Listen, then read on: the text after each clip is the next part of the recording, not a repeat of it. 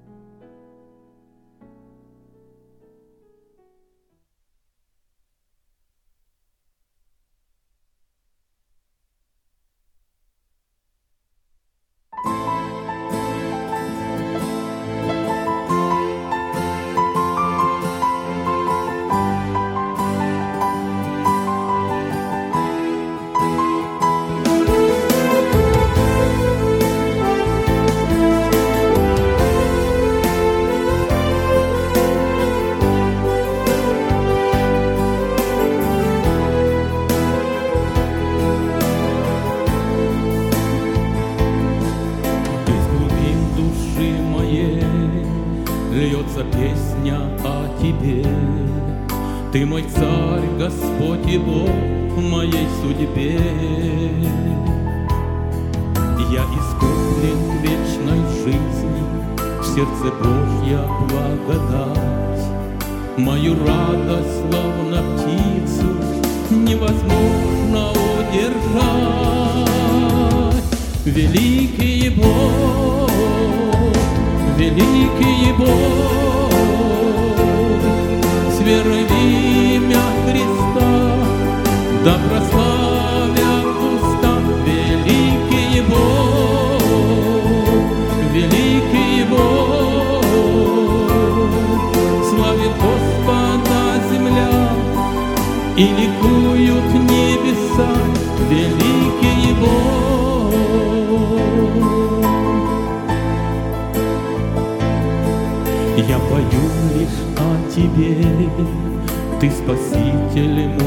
Мой Господь, И хочу, чтоб сердце льнуло лишь к Тебе.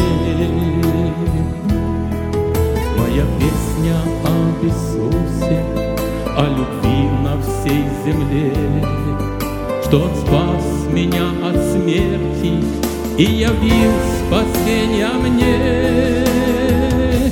Великий Бог, великий Бог, Христа, да прославят уста великий Бог, великий Бог, славит Господа земля, и ликуют небеса, великий Бог.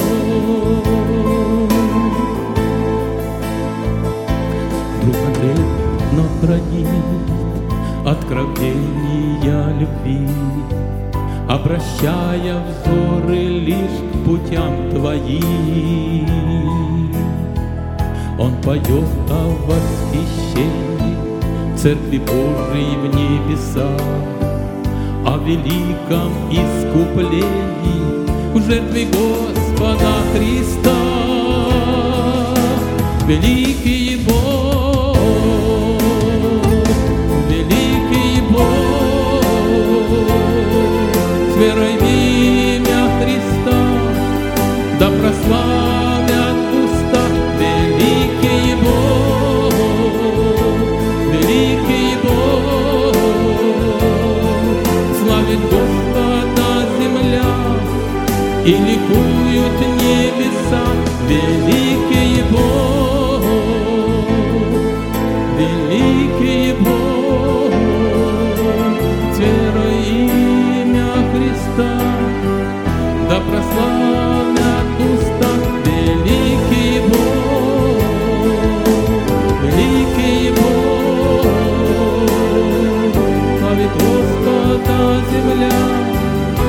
и ликуют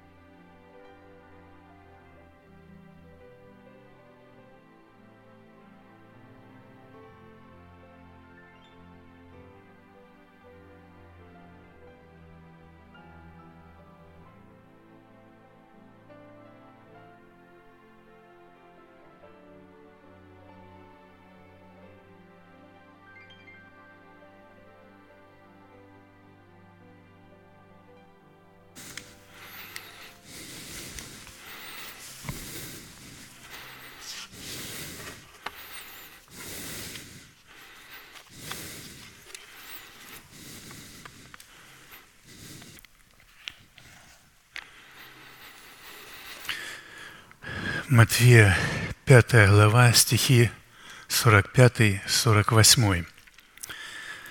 «Да будете сынами Отца вашего Небесного, ибо Он повелевает солнцу своему восходить над злыми и добрыми, и посылает дождь на праведных и неправедных. Итак, будьте совершенны, как совершен Отец ваш Небесный». Проповедь апостола Аркадия, призванные к совершенству. Это владычественная, обетованная заповедь, написанная у евангелиста Матфея и представленная нам в серии проповедей апостола Аркадия, является наследием святых всех времен и поколений, и адресована эта заповедь сугубо своим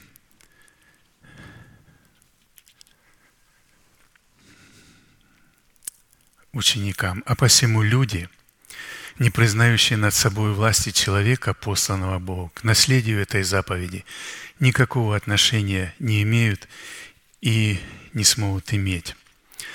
И на основании местописания, где апостол Петр говорит, зная прежде всего то, что никакого пророчества в Писании нельзя разрешить самому собою, ибо никогда пророчество – не было произносимо по воле Божией, но изрекали его святые Божии человеки, будучи движимы Духом Святым. То, исходя из такого определения, мы знаем, что это слово и эта проповедь, изреченная под водительством Духа Святого и представленная нам в трудах апостола Аркадия, будучи движим Духом Святым, является живым и действенным – как написано Евреям 4.12, «Ибо Слово Божие живо и действенно, и острее всякого меча обоюдоострого. Оно проникает до разделения души и духа, составов и мозгов, и судит помышления и намерения сердечные». Вот почему судьбоносно и жизненно важно признавать над собой власть человека, посланного Богом – чтобы иметь отношение к наследию этой заповеди. Для чего? Для того, чтобы в кротости принимать это насаждаемое слово, могущее спасти наши души. Видите, спасение наших душ зависит от принятия насаждаемого слова. Я напомню, когда муж Корнили именем Корнили, сотник из полка, называемый италийским, благочестивый, боящийся Бога, со всем домом своим, творивший много милостыни народу и всегда молившийся Богу. Он в видении ясно видел ангела Божия, который вошел к нему и сказал ему, «Корнилий, молитвы твои и милостыни твои пришли на память пред Богом. Итак, пошли людей в Иопию и призови Симона, называемого Петром – он скажет тебе слова, которыми спасешься ты и весь дом твой. Итак, мы видим, что наше спасение и наш духовный рост зависит от послушания нашей веры, веры Божией в благовествуемом слове посланников Божьих. Колоссянам 4,16 апостол Павел говорит, «Когда это послание прочитано будет у вас, то распорядитесь, чтобы оно было прочитано и в Ладикийской церкви. А то, которое из Ладикии, прочитайте и вы. Поэтому мы с вами вновь и вновь прочитываем эти труды пастыря, это послание к церкви, которое является и есть живое и действенное слово, для того, чтобы пустить залог спасения в оборот – где мы законом умираем для закона, чтобы жить для умершего и воскресшего. Чтобы мы, укорененные и утвержденные, могли постинуть со всеми святыми, что есть широта и долгота, и глубина, и высота, и уразуметь превосходящую разумение любовь Христову, чтобы нам исполниться всею полнотою Божию. Дабы мы не были более дабы мы более и более старались сделать твердым наше звание и избрание, Так поступая, мы никогда не приткнемся, ибо так откроется нам свободный вход в вечное Царство Господа нашего и Спасителя Иисуса Христа. И далее апостол Петр говорит, «Для того я никогда не перестану напоминать вам о сем, хотя вы то и знаете, и утверждены в настоящей истине».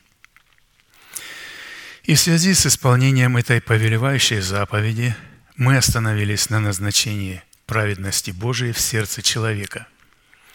Какие цели призвано преследовать праведность Божия, пребывающая в нашем сердце? А в частности на том, что назначение праведности Божией в нашем сердце, принятой нами в разбитых скрижалях завета, в которых мы законом умерли для закона, чтобы жить для умершего и воскресшего – чтобы таким образом получить утверждение своего спасения в новых скрижалях завета в формате закона Духа жизни, чтобы дать Богу основание не прежним законам даровать нам обетование быть наследниками мира, но праведностью веры, подобно тому, как Он даровал Аврааму и семени его. Римлянам 4, 13 Ибо не законом даровано Аврааму или семени его обетования быть наследником мира, но праведностью веры. Мы отметили, что праведность веры определяется по послушанию нашей веры, вере Божией, представленной в благовествуемом слове посланников Бога, во главе с человеком, представляющим для нас отцовство Бога. И мы знаем уже, что вера Божия – это информация, исходящая от слушания. Слушание Слова Божия. Слышать – это просто слышать, а слушать – это повиноваться услышанному Слову. Пророк Исаия говорит с грустью, но не все поверили Слову благовествуемому, которое он благовествовал. Итак, вера от слышания – а слышание от Слова Божия. А наша вера – это готовность немедленно повиноваться услышанному Слову с тем, чтобы выполнить неукоснительно все, что мы услышим. А посему обетование мира Божьего дается только тем людям, которые облекли себя в достоинство учеников Христовых, что позволило им повиноваться порядку Бога – в соответствии которого Он посылает нам свое Слово через уста посланников Бога. И в определенном формате мы уже рассмотрели шесть признаков, по которым нам следует судить и испытывать самого себя, что мы действительно являемся сынами мира, а следовательно и сынами Божьими, и остановились на рассматривании седьмого признака, по которому нам следует судить о своей причастности – к сынам мира. Это по способности облекать самого себя в святую или же в избирательную любовь Бога.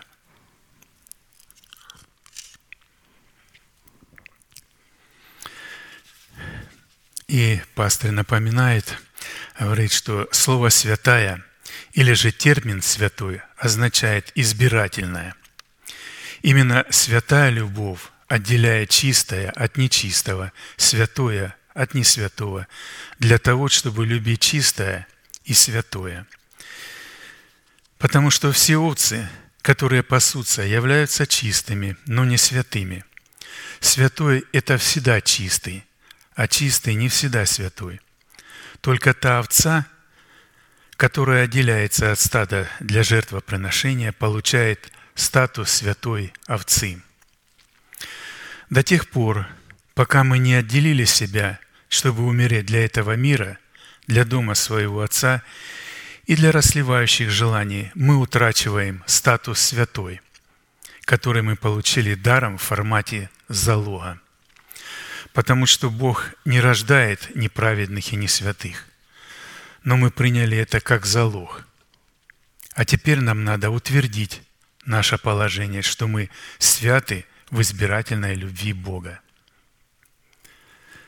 Более же всего облекитесь в любовь, которая есть совокупность совершенства, И да владычествует в сердцах ваших мир Божий, которому вы и призваны в одном теле, и будьте дружелюбны. Колоссянам 3, 14, 15.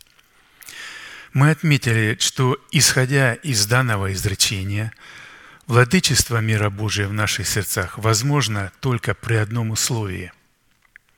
Если избирательная любовь Бога будет пребывать в наших сердцах, и мы будем обличены в избирательную любовь Бога.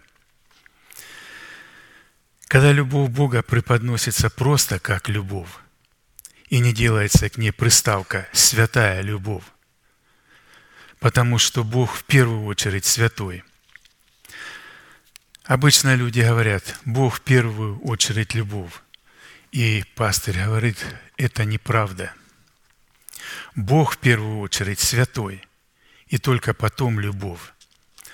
Ангелы на небесах не повторяют все время «Бог есть любовь, Бог есть любовь». Они говорят «Свят, свят, свят Господь Саваоф, вся земля полна славы». А поэтому все его свойства, которые находятся в нем, они святые. То есть Бог кого-то любит, а кого-то ненавидит. Любит любящих Его и ненавидит ненавидящих Его. Любить – это не эмоционально быть привязанным к Богу. Господи, Ты знаешь, что я люблю Тебя. А Он говорит, если любите Меня, то покажите мне это. Покажите мне, что вы любите Меня. Он говорит, исполните заповеди Мои. Вот это и будет любовь. Иоанна 14, 21 Иисус говорит, «Кто имеет заповеди Мои и соблюдает их?» Видите, здесь имеется в виду нечто большее, потому что можно знать, но не исполнять. Христос сказал, «Не всякий, говорящий мне, Господи, Господи, войдет Царство Небесное, но исполняющий волю Отца Моего Небесного». Поэтому Он и говорит – кто имеет заповеди мои, соблюдает их, тот любит меня. А кто любит меня, тот возлюблен будет Отцом. И я возлюблю его, и явлюсь ему сам. А если мы говорим, я люблю, и ты знаешь, что я люблю тебя, но не могу, Господи, исполнить.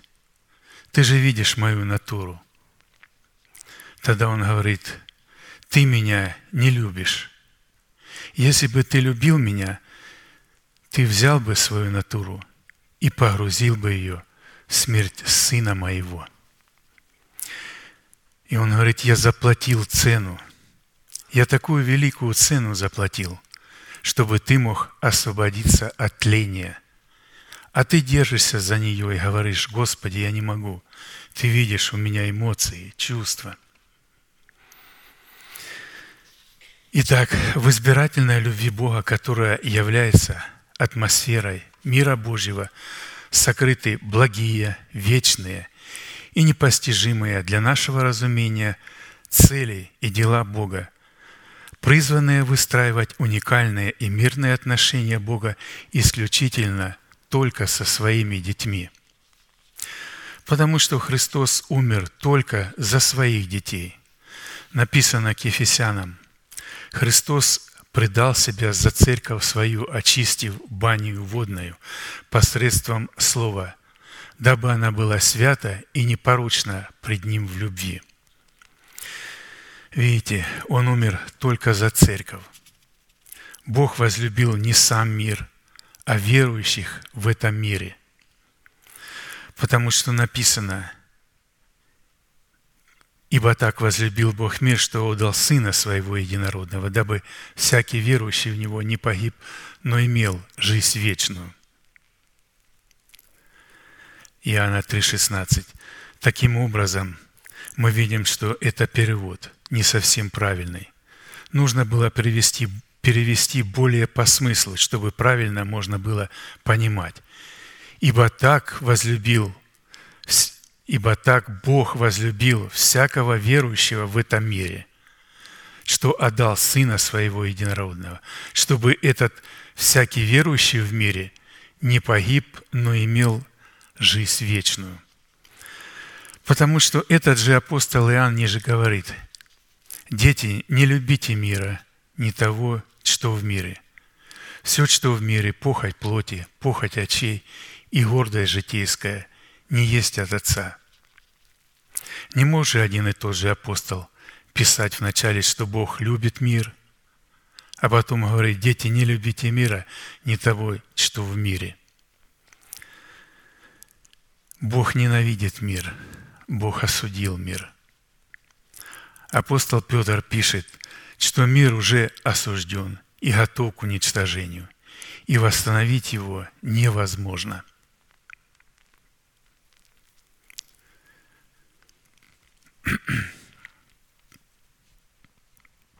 Потому, поэтому Бог будет спасать не мир, не страны и города, но людей, находящихся в этих городах. Он говорит апостолу Павлу, «Павел, дерзай, у меня еще много людей в этом городе. Еще много людей у меня там есть. Я не собираюсь спасать этот город. Я спасаю, спасти людей, находящихся в этом городе. Мир обречен. Я спасаю, спасти людей из этого мира. Я возлюбил этих людей, которые находятся в мире, который уже осужден.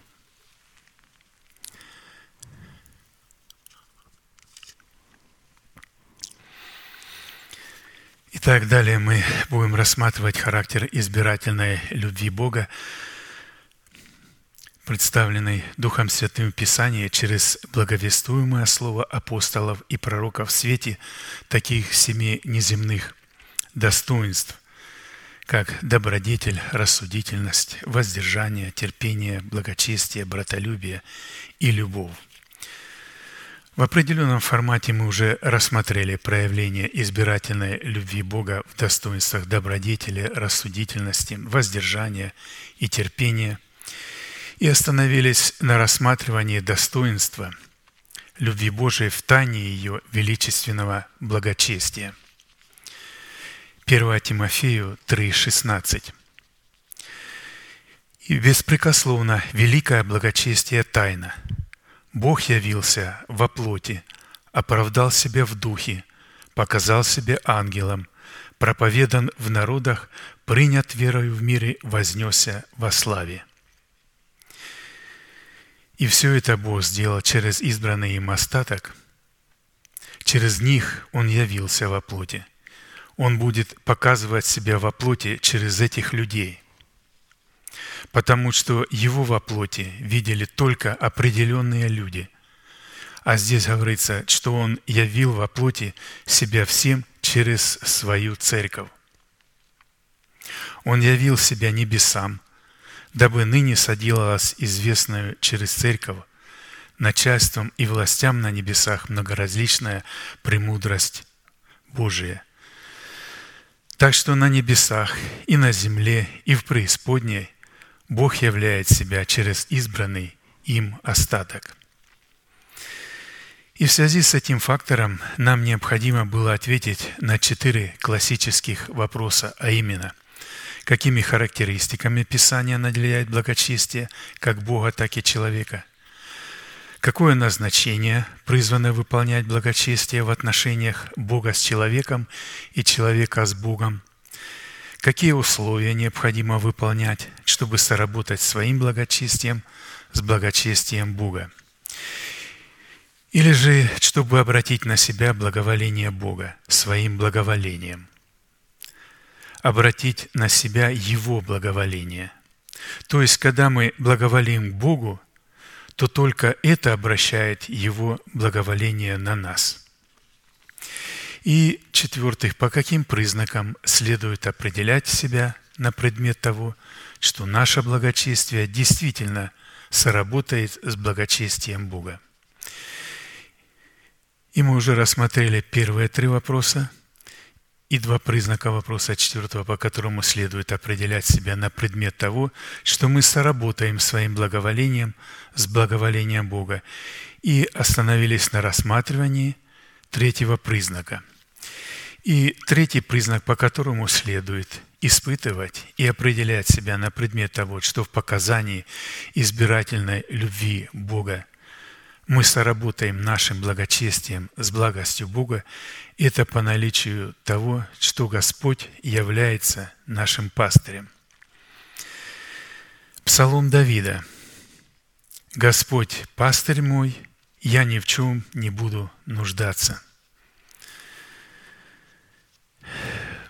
Видите, сегодня миллионы христиан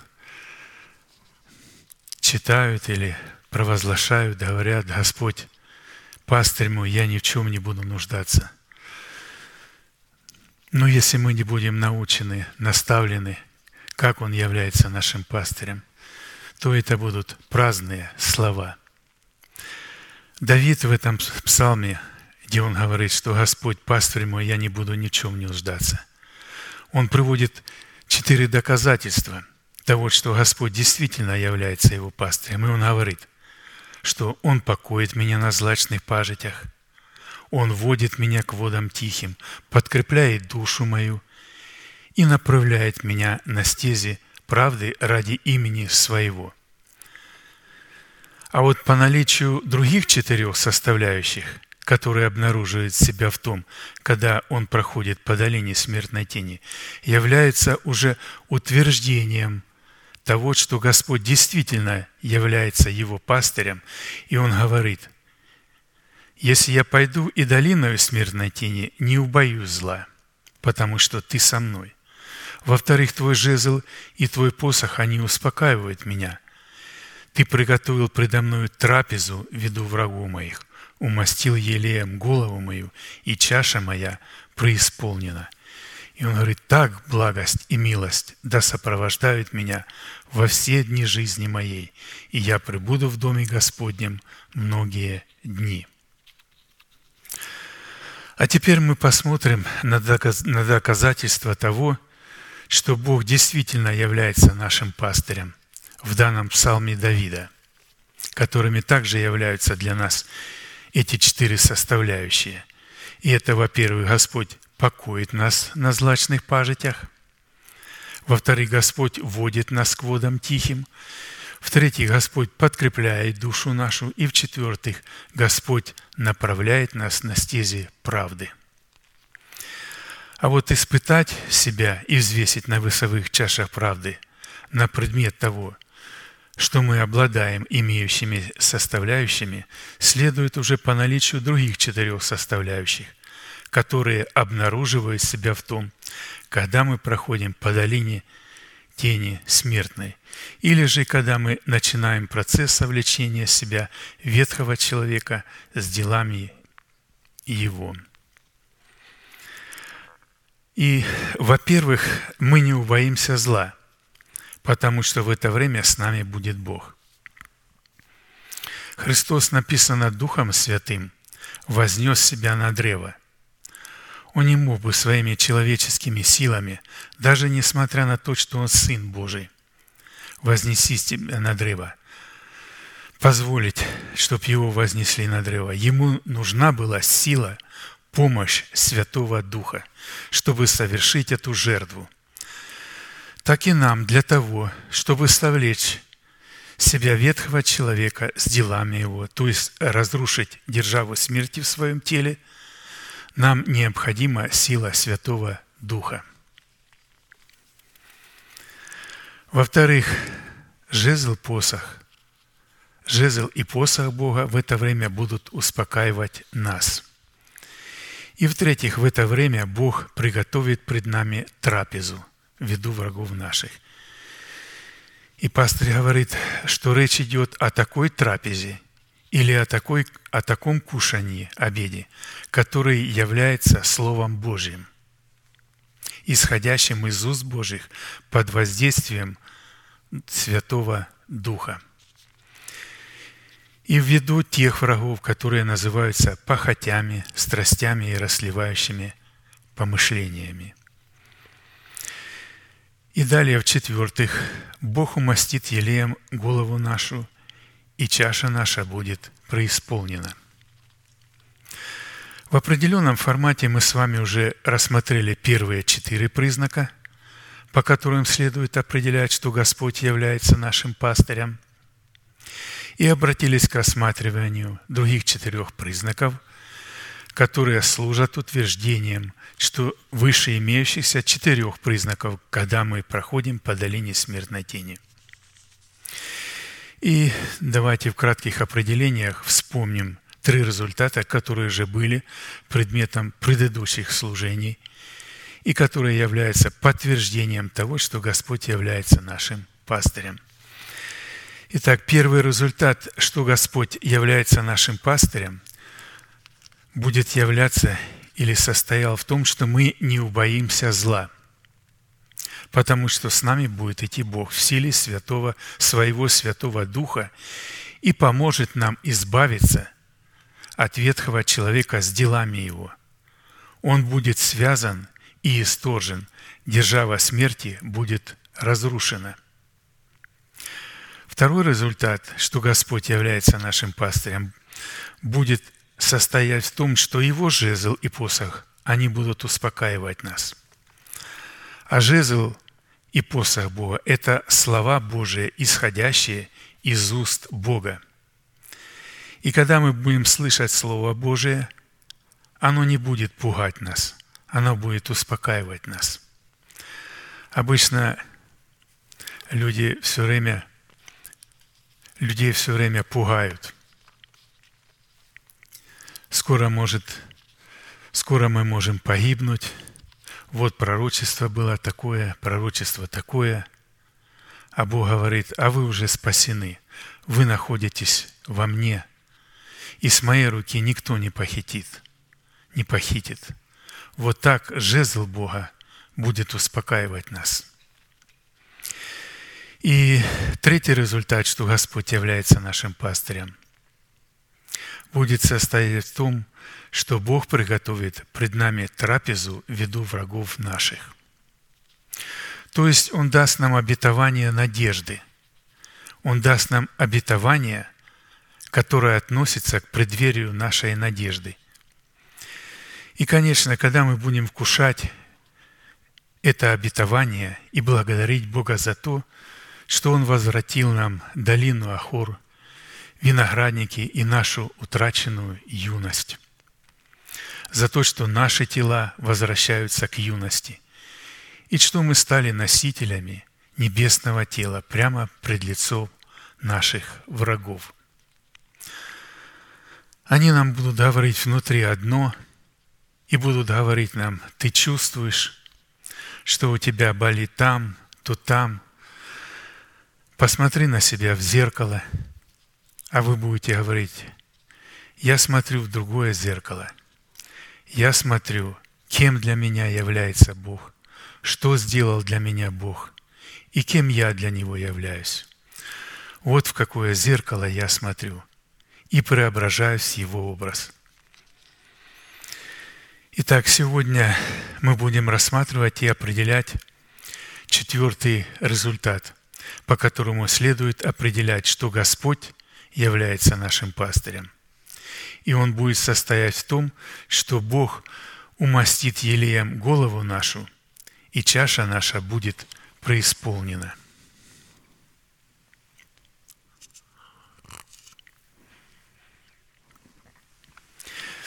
Вместе взятые эти четыре результата представляют для нас благость и милость Бога – которыми Он будет сопровождать нас во все дни наши, чтобы мы могли пребывать в Доме Господнем многие дни. Как написано, «Так благость и милость да сопровождают меня во все дни жизни моей, и я пребуду в Доме Господнем многие дни». Однако, прежде чем мы начнем рассматривать природу и назначение помазующего Елея, которым Бог умастил голову Давида так, что он с благодарностью мог засвидетельствовать пред Богом, что чаша его или же все чаяния его и ожидания его не только исполнены, а преисполнены. И пастырь напоминает, что воин молитвы, которым был Давид и ему подобные, это всегда помазанник Господень. В то время как помазанник Господень, которым являлся Саул и все ему подобные, это не всегда воины молитвы. А посему состояние сердца Бога, в котором Он помазывает людей, входящих в категорию Саула, и состояние его сердца, в котором Он помазывает людей, входящих в категорию Давида, по своей степени и по своему содержанию будут кардинально отличаться и разниться друг от друга. Вот как Бог сказал о помазании, которым Он помазал Саула. Осии 13 глава, 9 по 11 стих. «Погубил ты себя, Израиль, ведь они просили себе царя, и Бог сказал, за то, что вы просили себе царя, имея Самуила, моего представителя. И когда люди отвергают божественную теократию и вводят демократическую структуру, то вот здесь он говорит – Погубил ты себя, Израиль, ибо только во мне опора твоя. Где царь твой теперь? Пусть он спасет тебя во всех городах твоих. То есть он говорит о Сауле. Где он? Пусть он тебя теперь спасет. Где судьи твои, о которых говорил ты, дай нам царя и начальников? И я дал тебе царя во гневе моем и отнял в негодовании моем. Израиль в лице старейшин, отвергнул волю Бога, как своего царя в лице Самуила, погубил себя и погубил царя, которого Бог дал им в негодовании своего сердца. Саул никогда не был воином молитвы и никогда не только не трепетал пред словом Бога в устах Самуила, но ко всему прочему позволял себе искажать это слово толкованием своего ума – полагает, что его корректировка не является искажением слов Самуила, и что применительно к сложившимся обстоятельствам его понимание данных слов будет лучше, чем прямое исполнение этого слова. И тогда Бог, отвернув Самуила, нашел себе другого мужа, который был воином молитвы, и помазал его царем, пророком, и священником, чтобы он мог представлять его интересы, точно так, как представлял его интересы Самуил, как написано. Потом просили они царя, и Бог дал им Саула, сына Кисова, мужа из колена Вениаминова. Так прошло лет сорок. Отринув его, поставил им царем Давида, о котором и сказал, свидетельствуя, «Нашел я мужа, по сердцу моему. Бог постоянно ищет в среде своей мужа по сердцу своему. И под мужем имеется и мужчина, и женщина, особенно та женщина, которая верою принимает Слово и исповедует его. Когда мы исповедуем Слово Божие, а это семя, то мы исполняем функцию мужа. А когда мы принимаем Слово Божие – мы исполняем функцию жены. Поэтому это относится ко всем святым, не имея значения, какой пол, мужской или женский, и к какому сословию мы относимся. Вот Господь сегодня успокаивает нас, потому что мы исповедуем то, что мы приняли. И Бог успокаивает нас. Он не говорит, что у нас в негодовании помазал Духом Святым. Он говорит, нашел я мужа по сердцу моему, Давида, сына Исеева, который исполнит все хотения мои. Из его-то потомства Бог по обетованию воздвиг Израиля Спасителя Иисуса. Деяния 13, 21, 23.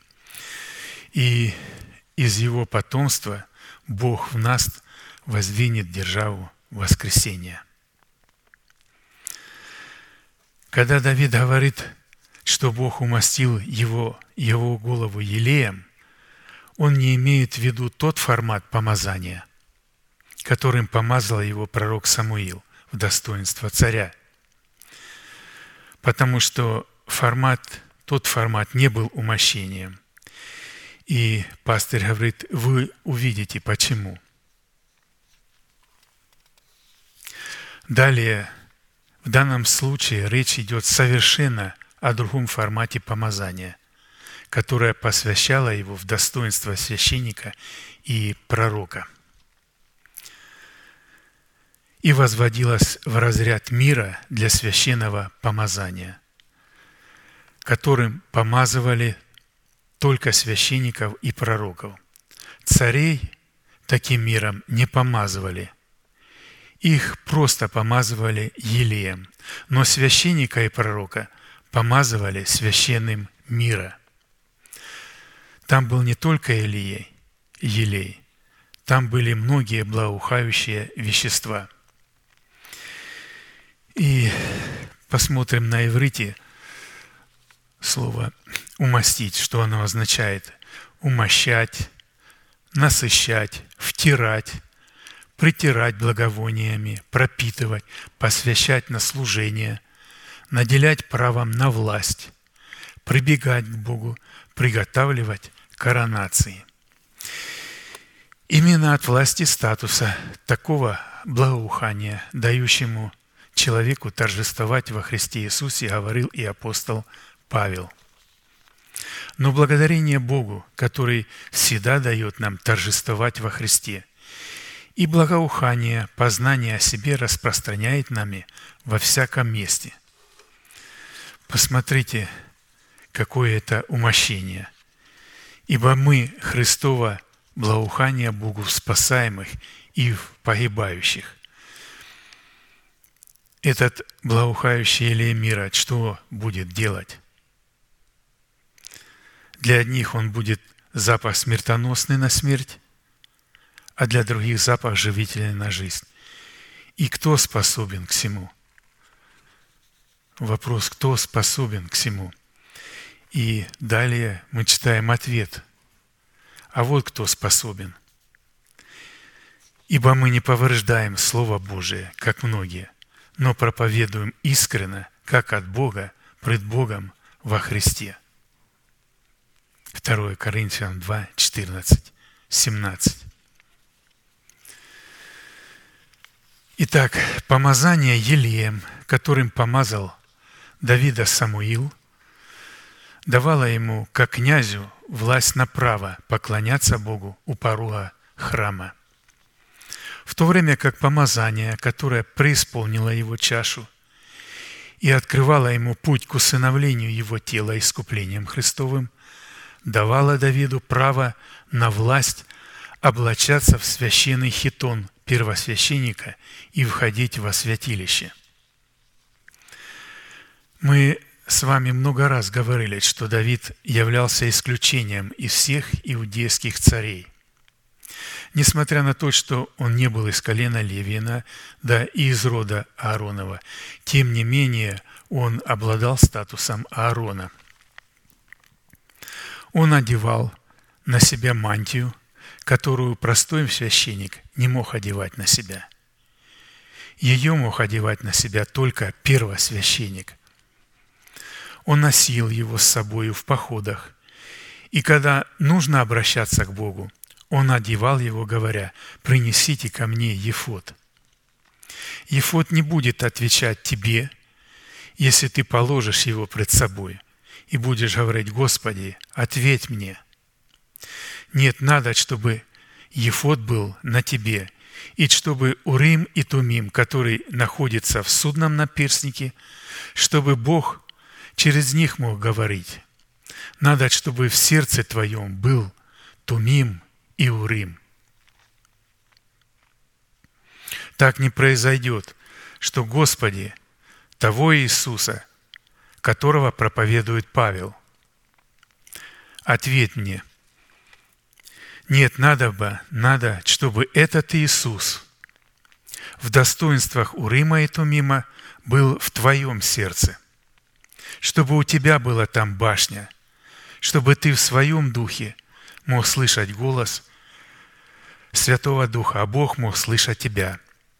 Поэтому это абсолютно было другое помазание. Помазание.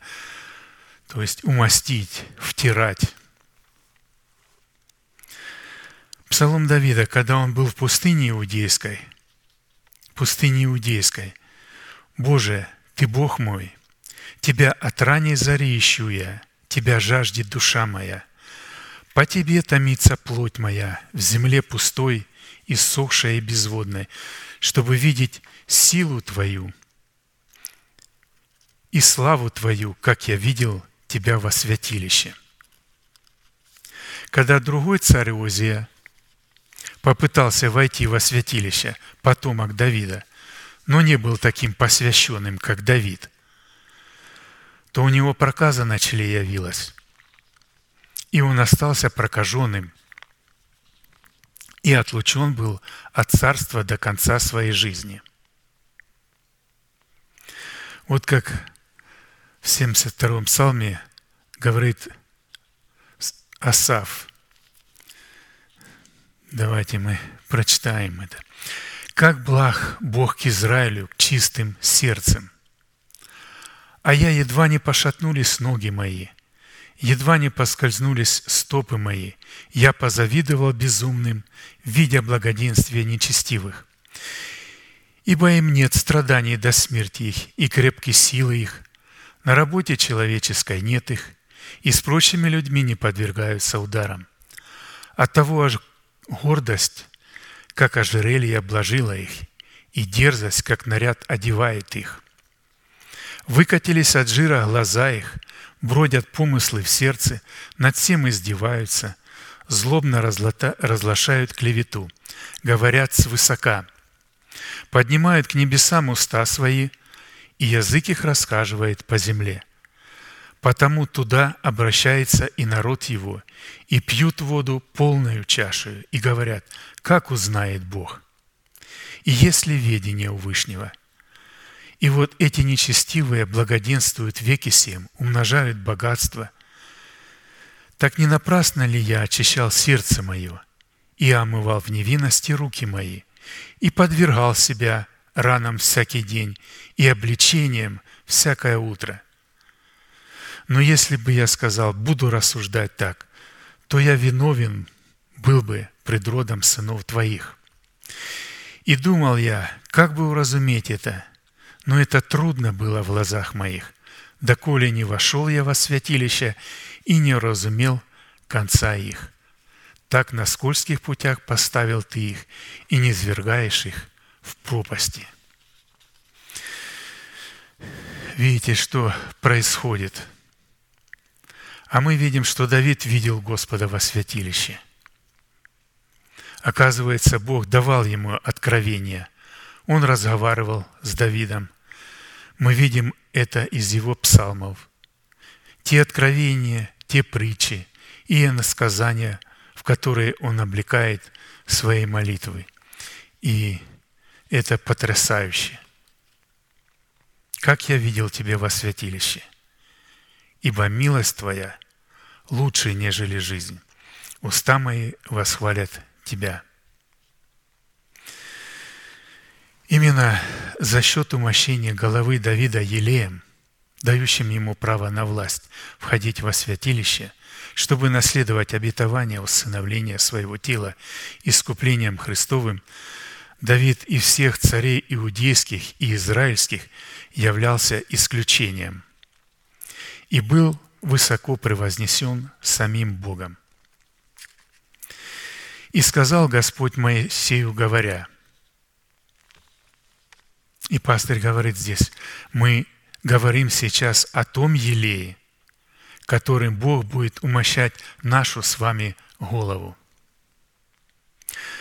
Возьми себе самых лучших благовонных веществ, смирный самоточной 500 сиклей, курицы благовонной половину против того 250, тростника благовонного 250, кассии 500 сиклей по сиклю священному и масла оливкового гин. И сделай из всего мира для священного помазания масть составную, искусством составляющего масти. Это будет мира для священного помазания. И помашь им Аарона и сынов его, и посвяти их, чтобы они были священниками мне. В присутствии Бога человек должен благоухать, то есть его тело, его одеяние должны благоухать так, как благоухает сам Бог. Практически Бог дал свою природу в этом елее, в этом мире. Это не был простой елей. Это составное мира искусством составляющего масти нужно было сделать. И не всякий мог это делать. Только тот, кто наделен полномочиями Бога, представлять отцовство Бога, кто является устами Бога. Ведь для этого нужно было особое искусство, которое было дано по откровению Святого Духа, чтобы правильно это все совместить, смолоть и столочь, и сделать из него мира помазующее. Исход 30, 22, 33. «А сынам Израилевым скажи, это будет у меня мира священного помазания в роды ваши. Тела прочих людей не должно помазывать им, по составу его не делайте подобного ему. Оно святыня. Святынью должно быть для вас. Кто составит подобное ему? Или кто помажет им постороннего, тот истребится из народа своего. То есть тело нашего Небесного Отца благоухает. И для одних это благоухание жизнь, а для других это благоухание смерть. Такой формат помазания давал Давиду способность быть оплодотворяемым семенем Царства Небесного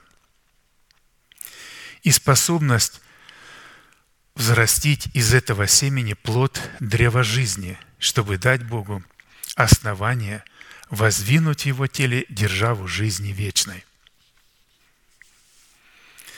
Именно этот смысл и содержится в словах «чаша моя преисполнена», что означает наследие, которое было приготовлено для меня в усыновлении моего тела искуплением Христовым, ты совершил в виду врагов моих. Другими словами говоря, формат такого помазания дает нам основание заключить с Богом брачный контракт, брачный союз.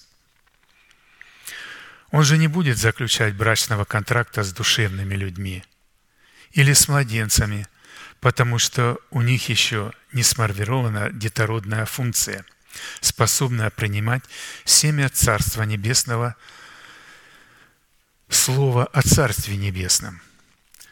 Поэтому слушать они слушают и принимают его, и оно находится у них как зерно в мешке. А зерно в мешке не прорастет.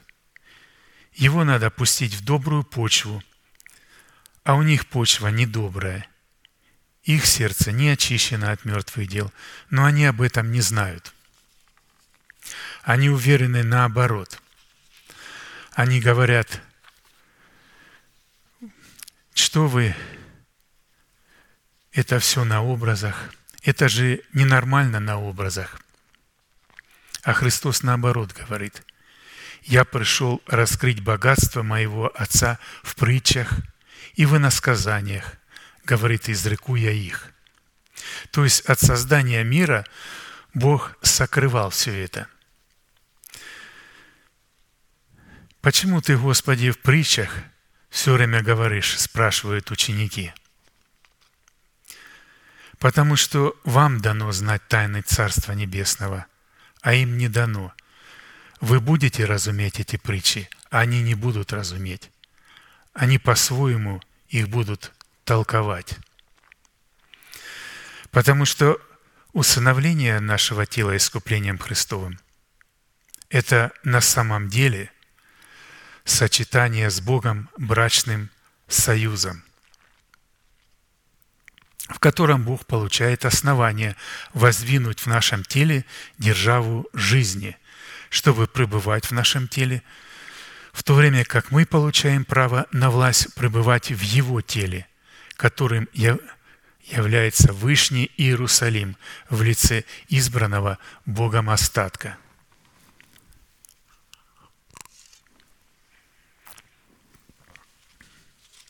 Вот где его тело. И несмотря на то, что люди присутствуют на собрании, это еще не означает, что они присутствуют в духовном теле Господа, то есть в духовном Иерусалиме – потому что они же его не признают на самом деле. Если бы они признавали статус Иерусалима, то они признали бы статус царя Иерусалимского. Не может быть Иерусалимом, где люди сами выбирают себе царя. Бог воздвигает. «Я воздвину его из среды твоей, этого царя, а они говорят, нам не надо, мы не знаем этого человека. И в этой проповеди пастырь Аркадий напоминает тот момент, когда они бросали жребий, так как не имели водительства Духа Святого. И пастырь говорит, когда пал жребий, когда пал на меня жребий, и собрались братья и сказали – мы хотим, чтобы ты нам программу представил, как ты будешь нас спасти.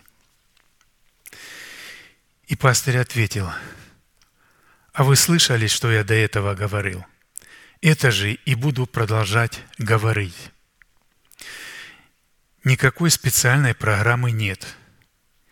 И я впервые слышу, чтобы пастырь представлял программу, по которой он будет вести людей – чтобы потом они могли бы его утвердить, если им эта программа понравится. И он говорит, я говорю вам, много не понравится из того, что я вам буду говорить. Она понравится только духовному уху, обрезанному. Необрезанное ухо не сможет это принять. Итак, это брачный союз. Ефесянам 5.32 апостол Павел говорит, «Тайна сия велика». Я говорю по отношению ко Христу и к Церкви. Далее следует иметь в виду, что умощение таким елеем – это процесс, заключенный в статус года искупленных который находится в четвертом измерении и никакого отношения к измерению времени не имеет в нашем времени земном, хотя и находится в нем. Четвертое измерение находится во времени в трехмерном мире, но оно не имеет к этому отношения и господствует над временем. Как написано, «Ибо день мщения в сердце моем, и год моих искупленных настал, Исайя 63, Видите, здесь речь не идет о таком измерении года, в котором Бог получает основание усыновить наши тела искуплением Христовым, прежде нежели произойдет наша коронация в сретении с Господом на воздухе. Развивая эту мысль далее – пастырь приводит образ одного уникального события, в котором посредством умощения елеем в течение одного года происходит процесс усыновления нашего тела искуплением Христовым. Там есть 12 месяцев, но не этого содержания, не эти 12 месяцев в измерении этого времени года. Потому что, с одной стороны, Процесс умощения елеем дает Богу основание познавать Богу, познавать человека, а человеку познавать Бога. А с другой стороны, процесс умощения Елем приготавливает человека к восхождению на престол Давида в своем собственном теле, в достоинстве державы жизни. Когда наступало время каждой девицы входить к царю Артаксерцу, после того в течение 12 как в течение 12 месяцев выполнено было над нею все определенное женщинам, ибо столько времени продолжались дни притирания их. Это был прообраз того Елея, которым был умощен Давид, и которым Бог умощает наши головы. Шесть месяцев мировым маслом и шесть месяцев ароматами и другими притираниями женскими – Тогда девица входила к царю. И чего бы она ни потребовала, ей давали все для выхода из женского дома в дом царя. Вечером она входила, а утром возвращалась в другой дом женский под назор Шаазгаза, царского евнуха, стража наложниц, и уже не входила к царю, разве только царь пожелал бы ее, и она призывалась бы по имени – когда настало времени, время Есфирии, дочери Аминадава, дяди Мардахия, который взял ее к себе вместо дочери, идти к царю, тогда она, тогда она не просила ничего, кроме того, о чем сказал ей Гигай, евнух царский, страх жен, и приобрела Есфирь расположение к себе в глазах всех видевших ее. И взята была Есфирь к царю Артаксерцу в царский дом его – в десятом месяце, то есть в месяце Тебефе, в седьмой год его царствования. Видите, десятый месяц, то есть это то, что требовалось. Закон не имел к ней претензий, потому что она была свята пред законом, и седьмой год – это образ совершенства – в седьмой год его царствования. И полюбил царь Есфирь более всех жен, и она приобрела его благоволение и благорасположение более всех девиц. И он возложил царский венец на голову ее. И сделал ее царицей вместо Остинь. И сделал царь большой пир для всех князей своих и для служащих при нем, пир ради Есфири. И сделал льготу областям и раздал дары с царственной щедростью. Есфирь, 2 глава, с 12 по 18 стихи. Здесь говорится о евангелизации. Вот это будет сильнейшая евангелизация, когда невеста Христова будет возведена на престол, и на нее будет возложена корона. Это произойдет, когда в ее теле будет воздвинута держава жизни до восхищения. Итак, первое, на что здесь пастырь обращает наше внимание, это на то, что время притирания мировым маслом и другими ароматами в течение 12 месяцев испытывали многие девицы. Но стала женою и была коронована на царский престол только одна – Число 12 указывает на присутствие порядка, в котором функционирует тело Христова, который обнаруживает себя в сердце человека в истине начальствующего учения Христова. В 12 основаниях стены Вышнего Иерусалима, в 12 жемчужных воротах Вышнего Иерусалима, в Медном море, стоящем на 12 медных валах, в 12 драгоценных камнях судного наперстника. Вот это 12 – это Божий порядок. Во-вторых, каждая девица, умощенная благовонным елеем, вечером входила к царю и утром возвращалась в другой дом женский под назор Шаазгаза, царского евнуха, стража наложниц, и уже не входила к царю – Разве только царь пожелал бы ее, и она призывалась бы по имени. А вот сыновья, рожденные царем от женщины в статусе наложницы, могли рассчитывать только на подарки, но не могли рассчитывать на то, чтобы быть наследниками его престола. В то время, как сыновья, рожденные от женщины в статусе жены, могли рассчитывать как на наследие царя, так и на его престол.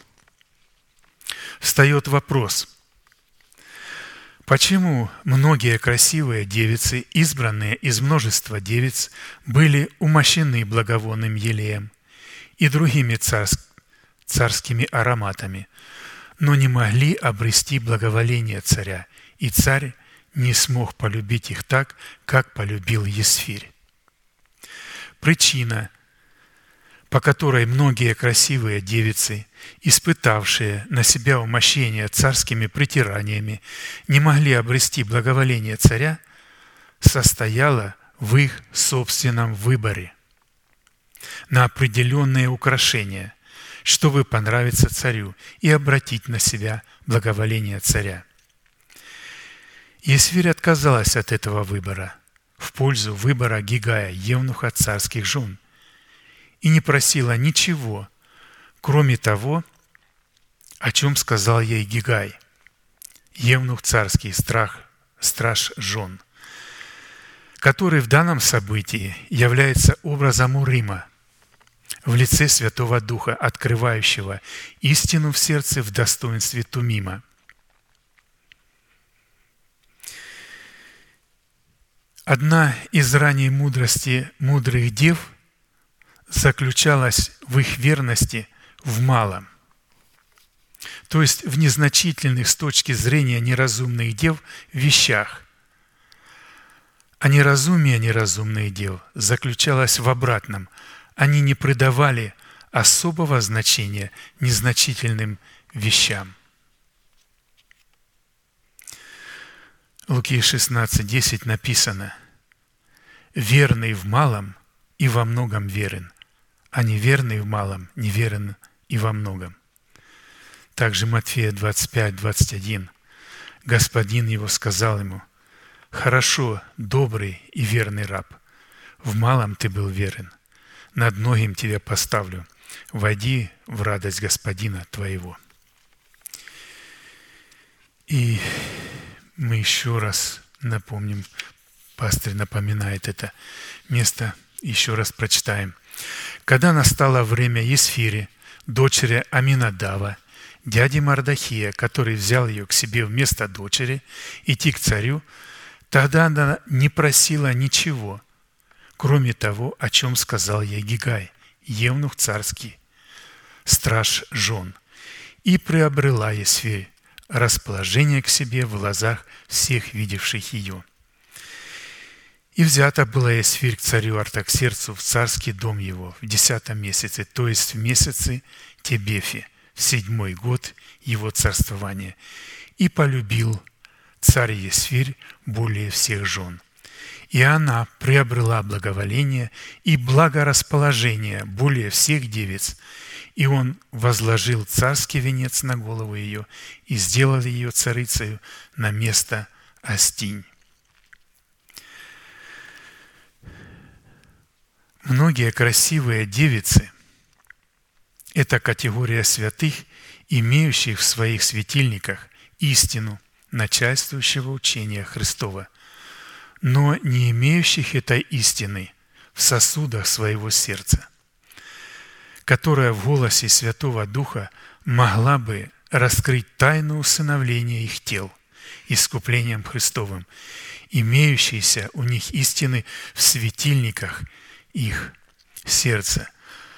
А посему гарантией, удостоверяющей статус невесты Агнца, призван служить сосуд нашего сердца, заполненный елеем – содержащий в себе откровение премудрости Святого Духа об усыновлении нашего тела искуплением Христовым.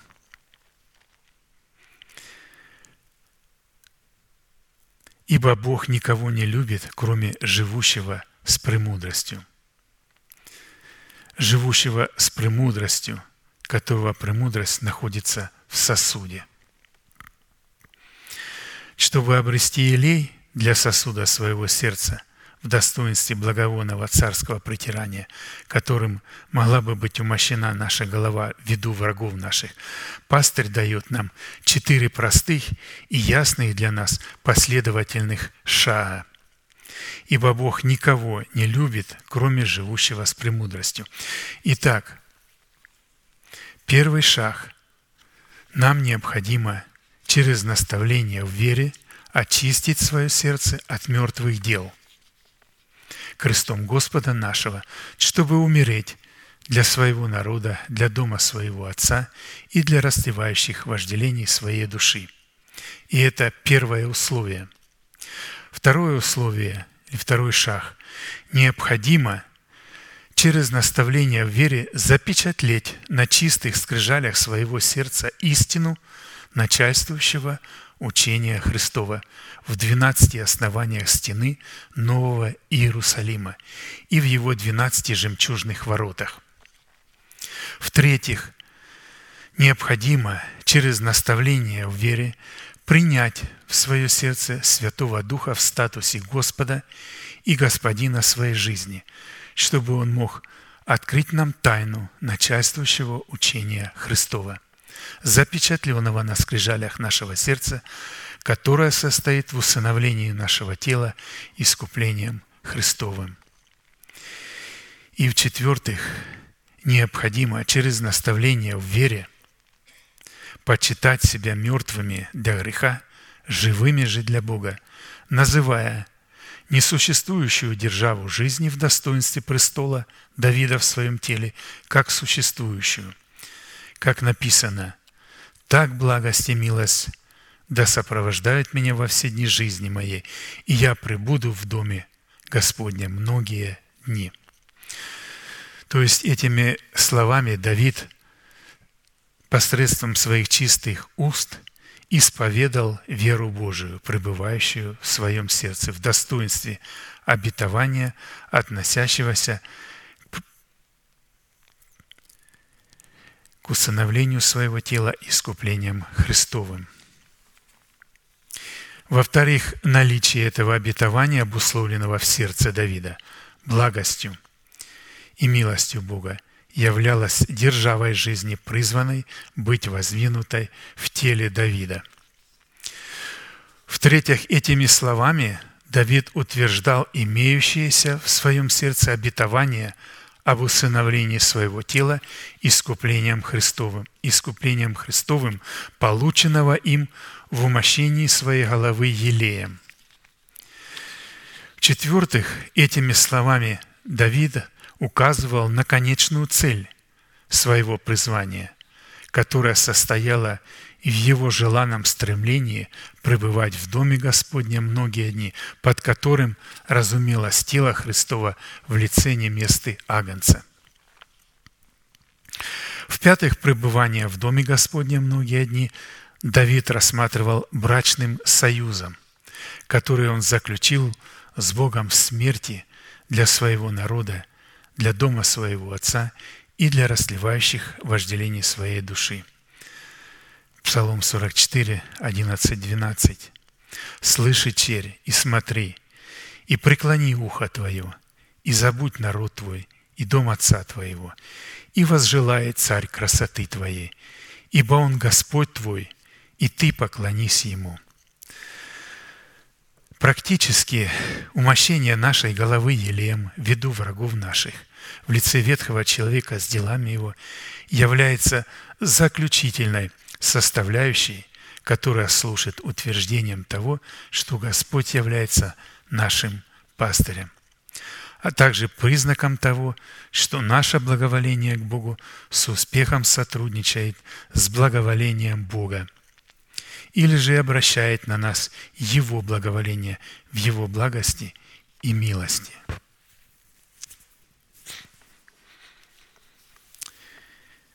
Далее в этой проповеди пастор продолжает говорить, и уже это будет четвертый признак.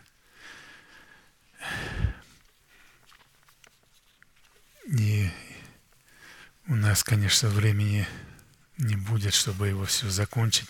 Но я немножко напомню, четвертый признак, по которому следует испытывать себя на предмет того, что в показании избирательной любви Бога мы сработаем нашим благочестием с благостью Бога, следует по результату принятия обетования, что у нас будет Сын, посредством которого Бог совершит суд над нашим ветхим человеком. Ну, я хотел бы тогда мы на этом остановимся.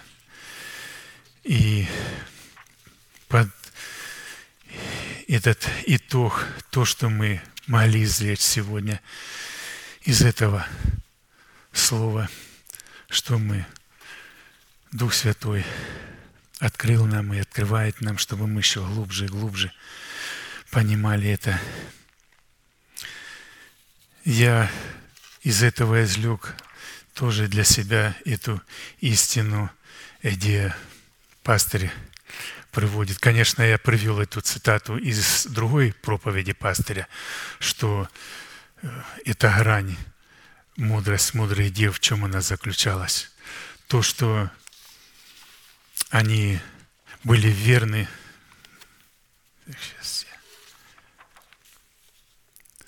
Что мудрость мудрых дев заключалась в том, что они были верны в таких малых, незначительных вещах. А вот неразумие неразумных дев заключалось в том, что они не обращали внимания, пропустили на эти незначительные вещи. Поэтому это так очень дорого для нас. Также, что мы извлекли еще из этого, что помазание царское, помазание царя – оно отличалось от помазания этого, где специальное помазание мира для священников и пророков, вот которым Бог умащивает и помазывает наши головы. Через это помазанное, благовествуемое Слово Божие, которое является живым и действием. Хорошо, будем благословены в нашей молитве, и да благословит нас Господь. Будем молиться. Аминь.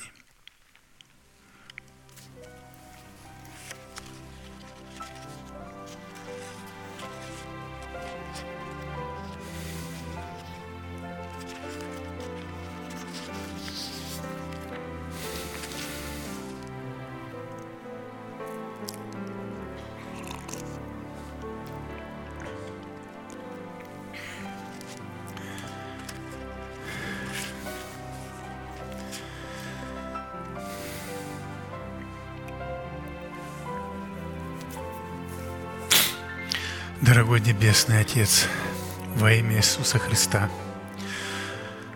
мы благодарим Тебя за эту привилегию и за эту милость находиться и быть на этом благословенном месте, которое очертила десница Твоя для поклонения Твоему святому имени. Мы благодарим Тебя за эту милость, за это присутствие, Господь, на этом месте – что мы можем наполняться и пребывать в этом Слове, которое научает, наставляет, назидает и наставляет нас на всякую истину и правду. Мы благодарим Тебя, Господь, что Ты являешься нашим пастырем, что Ты пасешь нас на злачных пажитях, где Твое благовествуемое Слово успокаивает нас и дает нам надежду на избавление от ветхого человека с делами его. И на воздвижение в нашем сердце державы жизни, то это означает, что собрание, в котором мы находимся, является злачным пажитем, злачным пастбищем – мы благодарим Тебя, Господь, что Ты водишь нас к водам тихим, которые являются откровениями Бога. ведущие нас к тишине и покою в Боге. Мы благодарим Тебя, Отец, во имя Иисуса, что Ты подкрепляешь душу нашу, потому что, когда мы утомляемся и изнемогаем в противостоянии с ветхим человеком, то Бог защищает нас, подкрепляет нас и поддерживает нас, и успокаивает нас. Благодарим Тебя, Отец, во имя Иисуса, что Ты направляешь нас на стези правды, потому что мы вводимся Святым Духом, и мы различаем Твой голос от голосов иных, разумеем и отличаем стезе правды от стезей своего ума, от стезей нечестивых и беззаконных –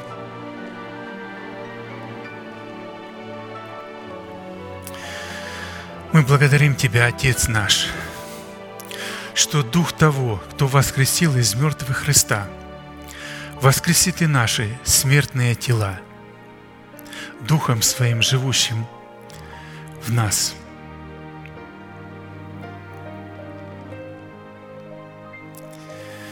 Ибо как от божественной силы Твоей даровано нам все необходимое и потребное для жизни и благочестия – через познание Господа нашего Иисуса Христа, которыми дарованы нам великие драгоценные обетования, дабы мы через них соделались причастниками Его естества. И мир Божий, который превыше всякого ума, Он соблюдает сердца наши и помышления наши во Христе Иисусе – Благодарим Тебя за все Твои блага и милости, которые Ты являешь и даруешь нам в Твоем благовествуемом Слове.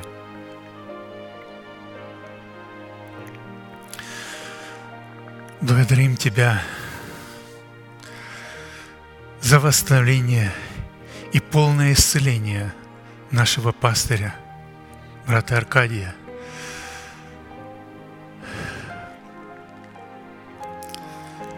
да явится милость Твоя для народа Твоего и для нас. Ибо мы желаем увидеть Его, чтобы утешиться нам вместе верою нашей,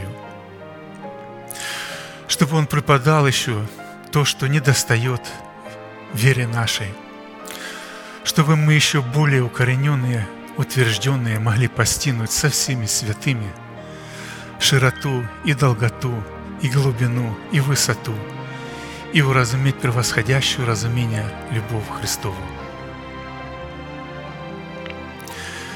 Мы также благодарим Тебя и за пастыря Даниила, за ту ответственность, за ту власть, и помазание, которое также лежит на нем. И Ты хочешь, Господи, чтобы мы подвязались и молились, чтобы Ты еще более в силе Духа Святого и помазания обильно наставлял, научал и обильно поливал Твоим Словом. Мы благодарим Тебя, Господь, за предстоящее служение – в пятницу и воскресенье. Да будет благословено это слово, чтобы нам с приготовленными сердцами принимать это слово. Благодарим Тебя, Отец Небесный, и поклоняемся пред Тобою, наш великий Бог, Отец, Сын и Дух Святой. Аминь. Отче наш, сущий на небесах, да святится имя Твое – да придет Царствие Твое, да будет воля Твоя и на земле, как и на небе. Хлеб наш насущный подавай нам на каждый день, и прости нам долги наши, как и мы прощаем должникам нашим. И не веди нас во искушение, но избав нас от лукавого, ибо Твое есть царство, и сила, и слава во веки. Аминь.